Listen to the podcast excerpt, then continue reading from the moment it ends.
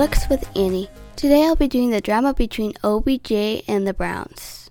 If you didn't know this already, OBJ was released by the Browns on November 5th, which was also his birthday.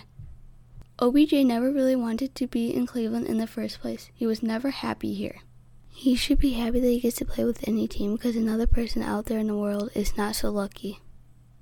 OBJ and Baker never got on the same page. For example, OBJ would do his own routes and Baker would overthrow the ball because he thought that OBJ would do the route that was being called. Baker plays better without OBJ. Here are some facts to prove that. Last year, before OBJ's injury, Baker wasn't playing well. After OBJ got hurt, Baker was playing awesome. Then, this season, in the first two games before OBJ came back, Baker was pretty accurate. Then OBJ came back and it started to go downhill until last Sunday against the Bengals. What added fuel to the fire was when OBJ's dad posted a clip on Instagram and Twitter ahead of the trading deadline. He was talking smack about Baker and how he never throws the ball to OBJ when he's open and liked to comment criticizing Baker. First off, don't talk bad about your son's teammate. Second off, your son dropped the ball 80% of the time. He also did it when Case Keenum started a game this season, so it's not Baker's fault. Third, your son's a grown man who should be speaking up, not you. Fourth, Stay out of your son's career and situation is not helping. Fifth, he doesn't need his daddy defending him when he perfectly can himself.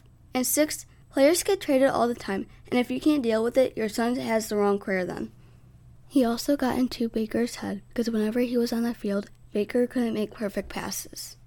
And LeBron James tweeting hashtag FreeOBJ does not help. First off, there's no need for that. Second, you're acting like he's in jail, which he's not. Third, he could have asked for a trade a while ago, but he chose not to.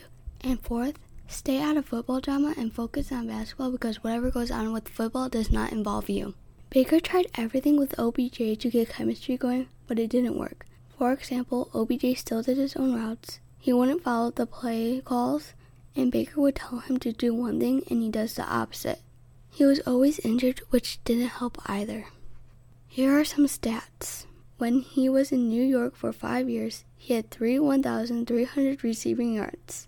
In 2019, he caught 74 passes for 1,035 yards, a career low for a full season in both targets and yards. He missed half of the 2020 season with a torn ACL, but between the seven games in 2020 and six in 2021, he combined for just 40 receptions and 551 yards and three touchdowns. This proves that he gets worse as he continues his career. Baker has a great mindset and is a great player in person. He doesn't make anything about himself and he always takes responsibility. He always thinks about his teammates first and not himself.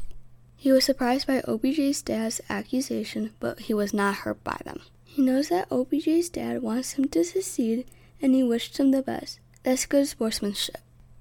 OBJ did not have good sportsmanship. He never talked to Baker or apologized to him. It doesn't matter if you like the person or not, you shouldn't be talking bad about a player, especially your teammate. OBJ may have been a leader in the locker room, but he did not show it on the field. Last Sunday against the Bengals, Baker was 17 for 21, and the whole team played awesome. We proved that we don't need OBJ. He was never claimed off the waiver, so he's a free agent right now, and he's looking at the Chiefs, Packers, and the Saints. I wish him nothing but the best, but I hope he could catch for whatever team he plays for because if he doesn't, then we all know it's his fault and not Baker's. Stay tuned on Friday for the Browns injury report for Sunday's game against the Patriots.